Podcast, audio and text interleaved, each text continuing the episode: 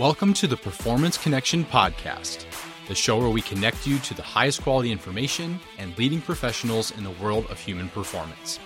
Thank you for listening and enjoy the show. Welcome back to another episode of the Performance Connection Podcast.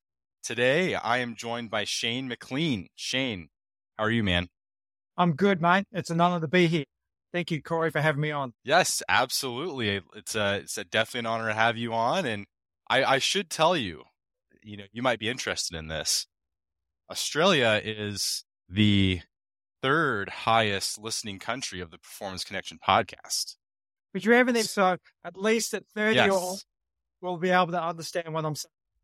And and I'm also expecting that to to to spike the listenership and maybe surpass the UK. So no pressure, no pressure. Pressure's on. Let's go. All right, Shane. let's before we dive in today, let's go go ahead and yeah, give your background and your journey so far in the the world of fitness and coaching, and then what you are currently doing today. Okay. So I, I mean, I got into personal training like probably everybody gets into personal training because, you know, you like working out. So that kind of, from there, I started to read more stuff and try writing my own programs and all that kind of stuff. And then I thought, well, I could turn this passion into a profession. So I studied to be a personal trainer. I was fortunate enough that ACE at the time had a stay at home certification course because I was raising two kids. So I, when they slept, I studied. When they didn't Mm. sleep, I didn't study. And then I was very fortunate enough that I knew people to get my first job in a commercial gym where I worked for about seven years before I got fired, unfortunately. And then from there, I really just gathered a dislike for working in commercial gyms. Like I think a lot of personal trainers think they can go out on their own and, and not, you know, have to work for a commercial gym and split the profits and all that kind of stuff. That was me. Moved to Louisiana five years ago and thought, what the heck? I'll open up a gym in a place that doesn't know me. Why not?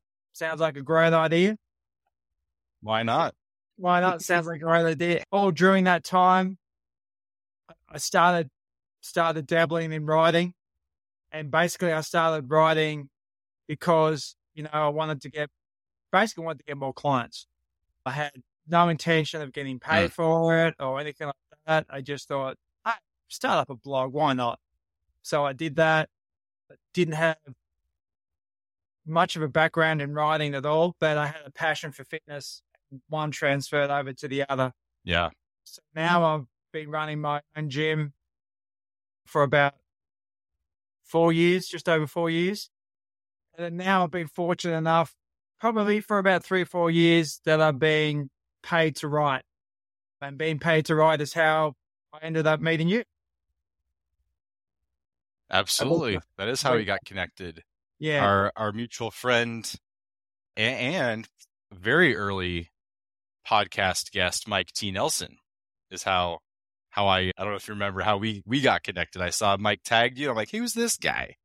Who's and then I, I saw all your writing. I'm like, wow, this guy writes for a lot. And you know, I'm obviously in the writing space as well, and more on the obviously the publishing book side. But I just had a general interest in in what you what you had going on.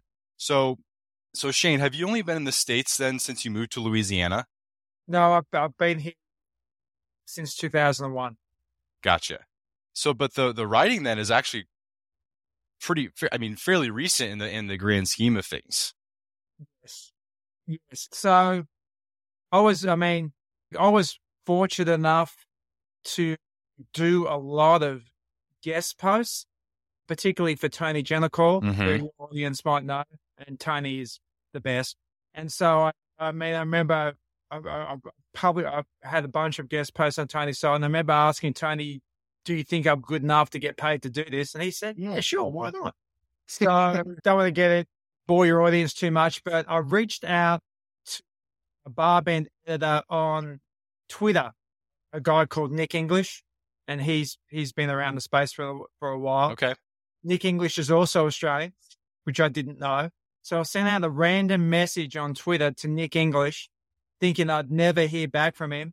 And he replied and he said, Yeah, sure. Who did you write for? And I said, Oh, I wrote for Tony Gentilcore, guest post. He said, Okay, let's go.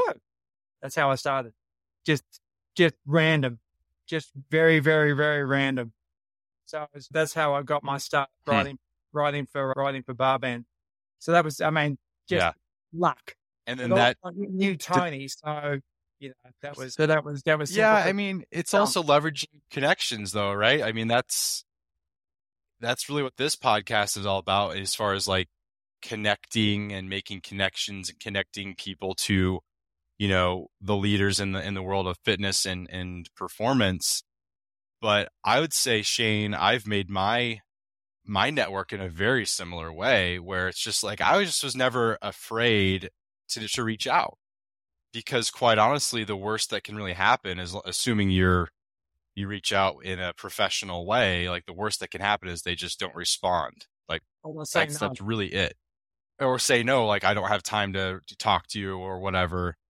And when i was a professor i just started doing that and you know i don't know if you remember this or you experienced this at all but when i was coming up in strength and conditioning in like the mid late 2000s you, if you wrote an email to a coach and he's probably going to be the head strength coach at a power five football program you were just like hoping and praying that they got back to you because it was rare that anyone did. And I don't know why strength and conditioning was like that, but it just was. And I think I think this is one of the good things of social media that it has, you know, obviously there's drawbacks and and we're probably not going to get too much into that today, but the, benefit is it, it does make it a lot easier to reach out to people and because you can to a degree see what someone else is doing it makes, I guess, kind of humanizes, so to speak, the person who is either reaching out to you or vice versa. And people are way more apt to get back to you. And actually, podcasting was a massive help in building my network because I would listen to a podcast. I would reach out to that person on social media, or if they're a professor, I'd look up their email. And then I would say, Hey, I listened to your podcast here are one to, and I would specifically name one to two things that I liked about the podcast or that I learned from it to show that I listened and that it wasn't just like a, a random, oh yeah, I listened so that they, you know, knew that yes, I invested time in this and I'm interested. And then I would ask if they would follow up, could follow up with like a 30 minute phone call. And almost every, almost every time I think people got back to me. So like, yes, it seems like luck and it seems like chance, but at the same time, you know, you were, you know, pr- you know, Tony was very gracious in, in letting you write for him. You did the work. And then because of that connection, you reached out to, to, to Nick and that's just kind of how it works. And kind of snowball, right? I just like shared my biggest networking secret right there. Yeah, I think that was a great explanation. I think where a lot of people get tripped up, they, they, they think they can go to A to Z instead of A to B when it Mm. comes to kind of building your network and all that kind of stuff. You just, it takes time, right? And you have to Yeah. be, No doubt. you have to be gracious and you have to basically give a lot and not take anything and not ask anything of the Mm. other person, right? I think, I mean, even sh- shoot, I get so many emails a day saying, do this for me. And I don't even know the person. Mm. Never been introduced to them in their life. Mhm. They're asking me to do something for them. It's like, that's just a rock. I don't see why it happens a lot today. It's like, you have to develop a relationship, right? You can't jump from A to Z all the time. And that's, and, and it just, I mean, Mhm. it just baffles me. It, it frustrates me because it took me so long for this to happen for me. I mean, I wrote for probably seven or eight years before I even got paid for it. And I was shit. Hmm. I was, I wrote for ch- church newsletters and, and that kind of thing. I, I mean, you have to, you have to take the time to obviously to develop your network and to also develop your craft. Um, because you, you're not going to be Absolutely. great. At Yeah. Right. And I think they can, can and you can't.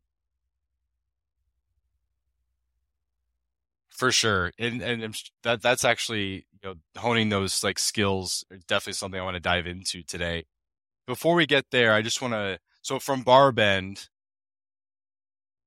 you, you I I mean you write for Muscle and Fitness, you write for a number of different outlets. So mm, fr- from there, did it just kind of snowball, or how how did you get connected? Eh, I guess in a general sense to like all the various outlets you write for now. I think because I was prolific at the start, that people saw my Mhm. stuff on BarBend and started reaching out to me, which is great. Hmm. Obviously, I've also going back to your developing your network. You know, I've had people use my name very friendly to get me work. David Otey is one. Andrew Coates is Mhm. another. That your audience might know those people are. Yep. That's I mean, David Otey referred me to Garage Gym Reviews. And David Otey is Mhm. he's terrific in his own right. And obviously, you know, Yep, he's absolutely. so when when people use your name like that, it's also an honor, but it's also a responsibility because they're putting their ass on the line too. When they when they say, "Hey, this person is a great fit for you. Why don't you contact them?" and they're like, "Okay." So that's also a response. I mean, it's it's an honor and it's also a, a responsibility. So yeah, that it, that's that's how I basically snow it snowballed from there because, like I said, we you, know, you develop relationships with people. People use your name friendly, and then you're like, bang. From there, so again, that's how I got the my muscle and fitness because the editor of Barbend, the, the big editor in chief, Andrew Gutman, basically said, "Well, I work with Jeff Tomko. Jeff Tomko is the the editor at Muscle and Fitness." So I reached out to Jeff, and it took him about three or four months, but we finally got on the same page, and now I'm a regular on Muscle and Fitness. Luck, it definitely has a, a part to play for sure. So all those reasons are, are really why I thought of you for this topic today. So the topic that we're gonna we're gonna discuss today is communicating health and fitness information. And you know, I'm primarily thinking here, you know, the, the primary audience for this podcast are other coaches, other trainers. So the the audience we're communicating to that I'm, that I'm going for here is like our clients or the general general public, general population who you know, fitness is like way might be down the list of priorities for them or like down the list of things that they're interested in. Yet they know they sh- they should probably do more of it or that it should be a bigger part of their life. But you know, at the same time, it's it's just not a priority for them or it's not interest like it would be for people like like you and I. So I- would say like the way you, a lot of your writing is a little more for that population. Like you obviously write to professionals, but the way that you you're just, you're just very prolific at so many different topics and areas. And I was very curious to talk to you about how you've developed this communication or how what you've found over the years to really resonate with a broad audience or the audience of uh, you know more that the general population. So, I guess the first question I'll ask you here is was this was this something that throughout your career you had a little bit of a light bulb moment where you thought, "Oh man, I've if I'm talking to someone without a fitness background, I've really got to change or adapt how I talk, the words that I use, the things I emphasize, the things I highlight, things like that? Or was it something you really understood from the get go and have, have always thought was really, really important or something that you realized you needed to, to focus on? I think, I think no coach gets that from the get go, right? We, I mean, when we, when we, look, when we first start our craft and we, we, we know all the jargon,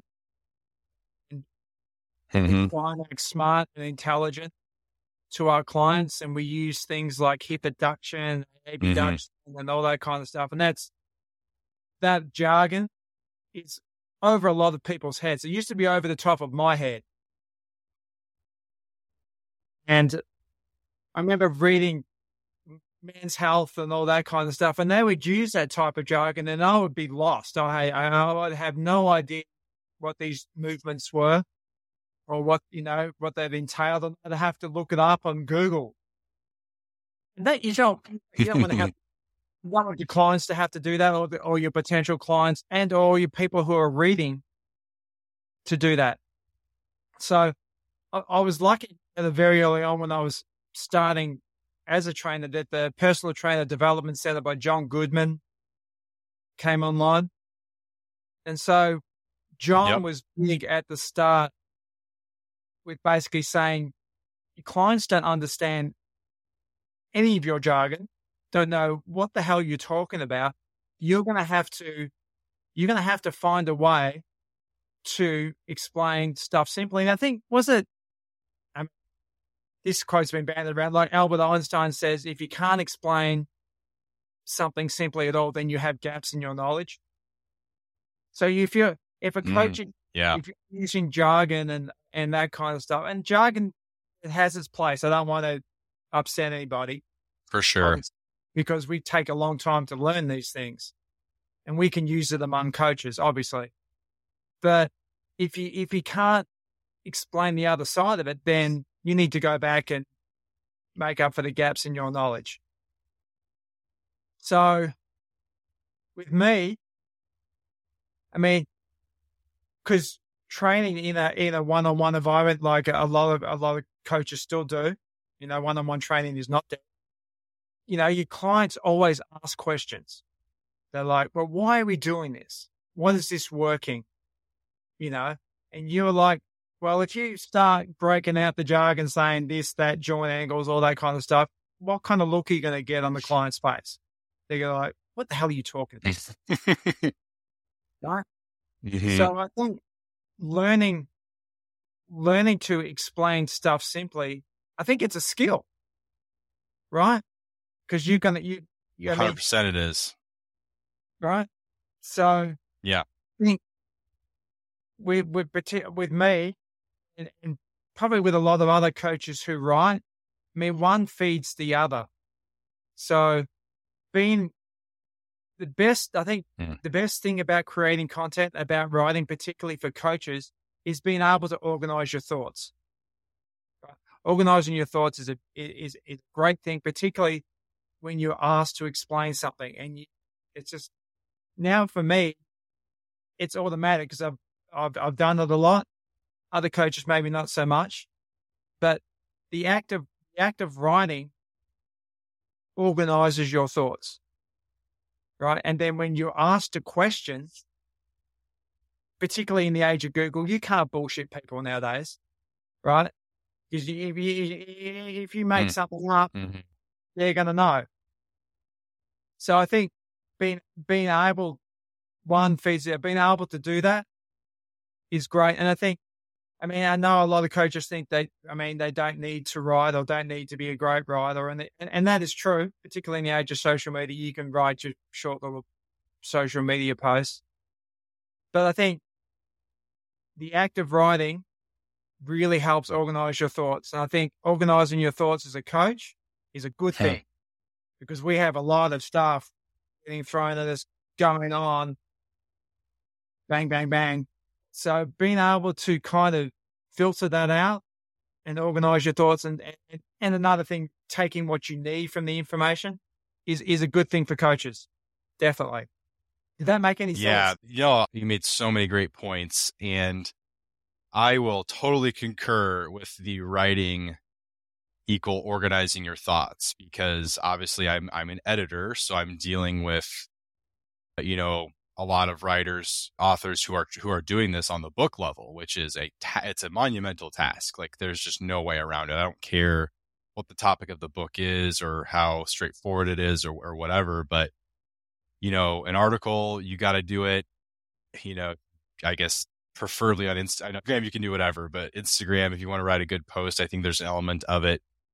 You know, I, I recently listened to Peter Attia, and I, I'm not a regular listener of his, but the topic of one of his most recent ones was really interesting to me because he he outlined the the entire process for publishing his book, his new book.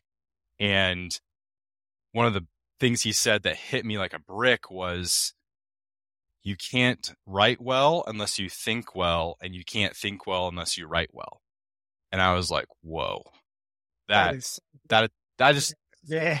I know, right? It's very profound because they do, like you said, they inform each other. So, you know, I, I used to kind of think because I was a professor, so I did a lot of lecturing, you know, and I always kind of thought, oh, if you can lecture, if you can present, you can write. It's pretty much the same thing. And it's not. It totally is not the same thing. So you, just because you can present and talk on a topic well does not mean that you can write on it well because there's a level of depth required when you write and a level of organ like you said organization your thoughts when you write especially if you are being very cautious of writing to your audience. And that's where the skill comes in because taking our backgrounds in, in health and fitness and relaying that and not relying on jargon is a skill. So when I taught um, anatomy, I used to teach anatomical kinesiology. I, this is just like sophomores, so like second year, second year students, and I basically was like, "Listen, this is you will learn a brand new language in this class. Like you are some of these terms you you probably know from your high school days, but you're going to spend this entire class learning a whole brand new language that you would need to use that you, commu- use to communicate with other professionals. Uh, you, you, if you use that language for people who don't understand it, it is it, it is almost literally that another language they don't understand. So if you're using anatomical terminology, if you're even using names of uh, specific muscles, if you're using planes of motion terminology, all of that stuff is literally another language to them. And I think when when talking with you know more the lay audience, you've got to have that top of mind. And to another great thing you said, the better you understand it, the easier it actually is to convey it not relying on jargon because you understand all of the underlying principles and that sets you up better for maybe coming up with other ways to explain something, maybe using a more common term that still gets at the heart of what you mean, what you're trying to convey. But if you can't go to that depth, that level of understanding, maybe you don't understand it well enough to to explain it. That's just something I've I've found. So just just as another kind of thing I used to do when I, I used to also teach nutrition. And nutrition obviously has a ton of jargon to it and, and, you know, biochemical terms and things like that. One of the assignments I gave to my students at the end of the semester, and this I think was for sports nutrition, is the end of the semester we would do like a consulting, you know, athlete consulting little little unit. And I gave them like a topic. So carbohydrates, protein, fat, whatever it may be and I said, you've got to craft an athlete education like five slide PowerPoint. And, you know, you are not allowed to use the jargon. Like you have to prove to like, you got to explain this in a way that a high school athlete's going to understand. And so that was really, really challenging for them. So, you know, if they learned all these terms that went along with metabolism, they weren't allowed to use anymore. They would literally like look at me and be like, coach, I don't know what word to use. What what do you want me to do? And I said, all right, just think about what are the important aspects of this. Like what what are the main tenets of what you're trying to convey? How do you explain that using different words?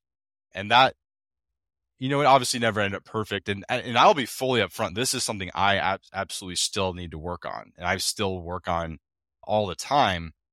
But Oh yeah, it's a constant, it's constant process. Yeah, but something that I needed my students to understand before they left that class, even if they didn't, you know, obviously get it get it 100%, they they understood the concept. So with with that, like was there did you ever get any specific feedback from from either people you're writing for or an outlet or somebody maybe who read a, a piece of your work where that was front and center where maybe an editor said shane man this is not hitting. This is not going to land. You need to change these things or maybe someone who gave you feedback and read it and they're like shane i, I didn't really understand this article.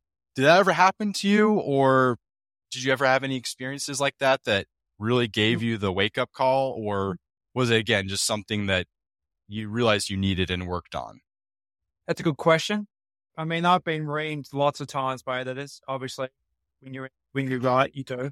My my biggest thing, my the, the, the issues besides the grammatical errors, which I make a lot of still, was just not explaining yourself enough. Because you know mm. what you mean, you write it down, mm. and you, you you understand it because it's perfectly clear to you, but it's not perfectly clear to the person who reads it. So the, the real thing my editors got on to me is you have to explain everything because basically the reader doesn't understand. You understand it. It's coming from your head. You'd understand because you're a coach. But to, you know, Joe Blow lifter in the gym, just like, what the heck is he talking about? So it's not so much the jargon per se.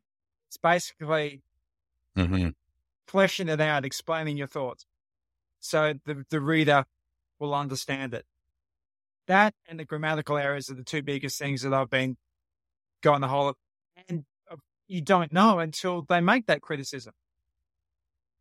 So being right. aware of it makes me much more aware when I write to not only to explain it simply, but to actually just explain it, period and not just making a statement and just leaving right. it out there and, and, and, the people who are reading it going, what the heck is he talking about? As an as an editor, that I'd say is the vast majority of the things I call out in manuscripts is you've got to flesh this out more or it's it's got to be explained in a way that the reader's going to understand something later or you know something got got skipped over. And that is a huge challenge of writing because, as you know, you can, it just takes a ton of mental energy to really flesh something out like that. And you can spend a really long amount of time. And then you look at your page and you're like, oh my gosh, that was only a couple hundred words. It's now compare this, compare this to fate, like uh, verbal communication that's I think where writing and communicating verbally somewhat diverge. Because writing, you're talking about you're talking about explain it, flesh it out, things like that. But when we're talking to our clients, I'm thinking like in, in a session, or I'm thinking about the five to ten minutes I would have athletes before a session. Conciseness and brevity are your friend, and you almost would have to be like, okay, how do I convey all these things in the most succinct way possible. Is that something you would agree with, or what is your take on that? We're gonna go. We're gonna delve back. In, it's like those three learning pathways. Was it a kinesthetic, visual, and auditory? So when you're, it's the old t- tell, show, do, right? That's what I remember from getting certified. Tell, show. so when I'm verbally having to explain something, even online to a client or in person, actually giving them visual cues is the biggest thing mm. that, that to, to match the verbal so they can just go, okay. Because, you know, I have a big problem when I read how to do an exercise, like in an article, but they don't show me how to do it. I'm left scratching my head, right? You can have the best explanation on how to do an exercise step by step. I will read it and go, I don't know how to do it. Give me a video I can see right. it along with the explanation, and then you got right. it. Okay, I got it then. So I think that's the same with clients when you or with athletes when you when you're talking to them verbally, is to do both. Is to tell them what to do and show them what to do, they got it. Right. So I think having, having visual cues to match your words in, in, in the, you're talking verbally to a client or to your athletes is important. Right. Because that just shortens the learning curve. Yeah. yeah. hundred percent. From a writing perspective, if you were to explain something in writing in a way that you painted the most clear mental picture ever, no one's going to read all that. Like no one's going to read every like every single step of the That's way. true. You're just going to lose lose people that way. True. Explaining how to do an exercise in words is also a Mm. skill. Yeah. I mean, I've been doing it a while. Well, I've got reasonable at it, but when you when you have to sit down and explain how an ex how to do an exercise just in words, it's a challenge. Yeah, absolutely. Because brevity a again is your friend. sidetrack, Like, bre- well, this all, but this all falls under the umbrella of like we're we're talking about Yeah. communication here, and what's going to make our communication the most impactful, and what's going to make the most really like change. Like that's if we're if we're talking about exercise instruction or we're trying to correct something or whatever, we're, we're looking for a change to occur. So what we say needs to elicit that. So so just you know what are what are I mean is there anything I guess maybe the top one or two things or, over the years that from from a exercise explanation standpoint again face to face like what are some big take home things for that trainers can think about when they're explaining exercises I think I think the biggest thing is drawing parallels to the activities of daily living, right? Say, particularly say w- with a hinge when you pick up something from the ground, it's just you know, say pushing the butt back with your, you like when you shut the door with your butt, push it back, boom, shut the door, that kind of thing. Having that, I think, helps a lot, particularly when having to having to learn a movement for the first time, um, drawing those their activities of daily living, so they not only know the exercise part, but they know how it applies to their to their daily lives. Obviously, in your realm with the athlete, drawing a parallel to what they do on the field to what the exercise will help them do on the field. That will give them that light bulb moment. So they think, well, this exercise is useless. What am I doing it for? But when they know that doing A and B is going to translate to C on the field, they're like, okay, I got it. Right. So same but different with an athlete and or and or a client. I think I, I think that that's the, that's that's the biggest thing for a coach, right? It's just drawing that drawing those parallels and how it's going to make them better. you set up like the last area I wanted to go up go really really well. But before we get there, I just I do just want to highlight the fact that you know this podcast is the the, the word connection in the title is very deliberate in the fact that I'm trying to connect people to other professionals, but I'm also trying to help connect the dots, so to speak, in the realm of of performance. And what you just described and, and outlined actually aligns with at, by the time this releases, two previous episodes at least, in the fact that this this idea of relating a movement to a common activity or daily of daily living, or relating a movement to something that the the person you're talking to will already be familiar with. So Elijah Muhammad talked about this when teaching the Olympic lifts, and at the time of this recording, the episode's not released yet. But Merrick Lincoln we our episode was on this exact topic of teaching exercise technique. Yeah, I did. Yeah, and talked about at length. We talked about this. So here's here's a connect the dots moment. We've got now three guests who have highlighted this thing. It might be important. you know, like it might be something like it might be a thing that you know multiple people from Yeah. multiple backgrounds are saying. That that's an important aspect. I think then that that people need to pay attention to. people need to listen to that Merrick Lincoln episode. That dude's he's also a bit of a nerd. He will hear me say this, and I'm perfectly fine with him because I give him a hard time about it. Because he's a he's a he's a jargon he's a Yes, jargon he- guy. Because he's hold a, he holds a similar position Mhm. to what Yep, you used to almost exactly. Yeah. do Yep. because he's a professor. But uh, me, me and Merrick connected because of a podcast I did with Andrew Coates. So that's how I got connected with Mary. Merrick. Merrick's a, smart Awesome. guy. Yeah, he's a definitely smart guy. Yeah, he's very precise Yes. and very accurate. but also understands this aspect too of you know when these things matter when when conveying the information so definitely go back and listen to merrick's episode elijah's episode there's great stuff in there from a coaching perspective so the the last area i want to go here is is making things like matter to people and we, we're we're touching on it here because like we're we're we're talking about the salience of why they should do something a certain way or why like this exercise is included in their program or you know making them try to understand why a certain technique is is is important but there's another aspect here that hits at the behavior change in the way that we communicate of like Mhm.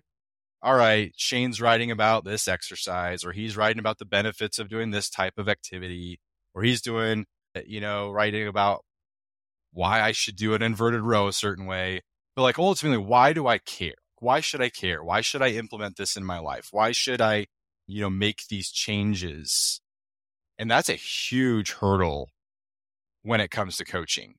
And athletes yeah because athletes are people but i would say in the in the more the the personal Yeah. training area uh, to do something. um, realm maybe is a, the most salient and most important because you're largely dealing with dealing with people's long-term health like that's you know i don't want to put goals in people's heads but like that's the overarching goal of why someone might go seek out a personal trainer is because they need to make a lifestyle change or they want to or they have those things in mind so when it comes to you know really making things matter to people or making things you know resonate with them in in terms of changing their lifestyle or adding fitness and adding health into their lifestyle what what are some things that we need to think about from from communication and and and that aspect Ooh, that's a that's a really juicy one, isn't it? because uh, first, I think with a with the athletic population, it's easy for them because they know that the training and the eating translates into performance. So when you're dealing when you're dealing with people who don't really care about performance so much, they care about you know looking buff. So losing weight, gaining muscle, moving better, all that kind of stuff. So having, getting basically, like I said before, trying to, to get them to do stuff when performance isn't a goal is, is hard. It, it, it it's difficult. So I listened to a talk, Mm. the the Bar Fitness Conference with Tony Gentilcore and his wife, who's a psychologist. And she suggested people who are ambivalent about change and when they, you know, personal trainers and coaches get general population clients saying, you know, I ate terrible on the weekend, I didn't do it. Like a priest, you know, he confessed.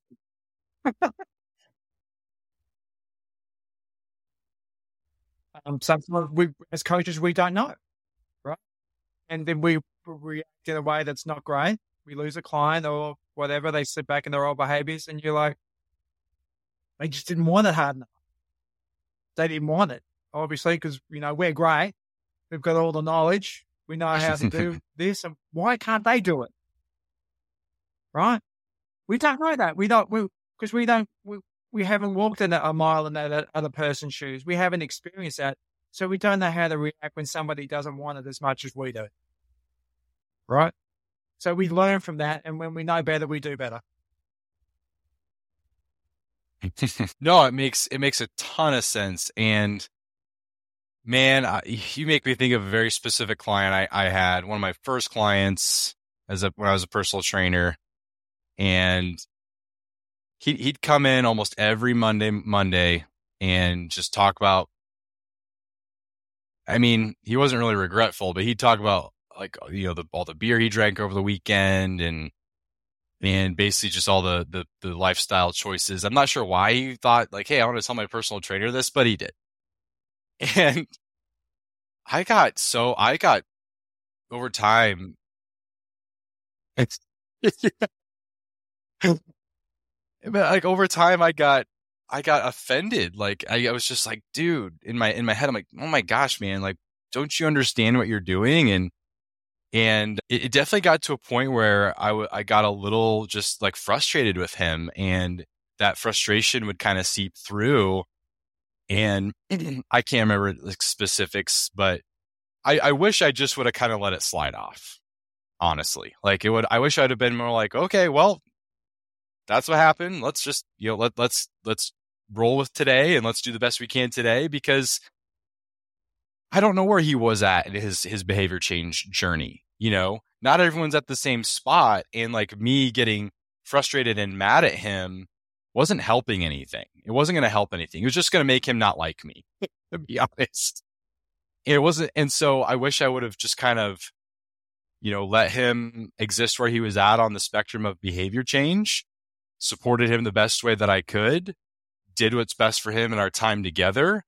And then, you know, maybe down the road, he would have been like, Hey, Corey, like, I, I, I really want to start to decrease the drinking, or I really want to do better on the weekends or whatever whatever it was but if i was mad at him or whatever if i was like thinking he just didn't he just was like didn't want to change for whatever reason he's never going to come to me with that stuff. He's just going to be like well corey isn't going to listen to me. So why would i why would i open up to him? Why would i come to him with what i'm really feeling? And and I'll I will say like as someone who has worked primarily with athletes, athletes are are the same, like are very similar, and it's easy to think that it's easier for them. But Shane, I'll tell you, like, let me tell you, like when I was at in grad school, I was at Nebraska Division One university. I was a sports dietitian intern. You know, we had everything, everything you could possibly imagine that that was given to these athletes for for their performance and one of my jobs as an intern obviously was to like make post workout shakes for for these athletes. And they had you know per meeting with the dietitian and per their their goals as an athlete the the football players fell, fell into one of three three categories weight gain weight weight loss or weight maintenance. And we made a, a tailored shake for them every single day for them to, to drink after lifting. All they had to do was really walk 20 feet out the weight room grab their shake and drink it I, I kid you not, we probably threw away over half of them every single day. And I was a division three athlete. I was a D3 athlete. And I'm thinking, you knuckleheads. I had to buy everything. I, eh, if I wanted a protein shake, if I wanted a weight gainer, if I wanted whatever it was, I had to use my own money and you were literally getting it handed to you. You didn't even, you didn't even have to make it. And not only that, it's tailored to you, like what you need.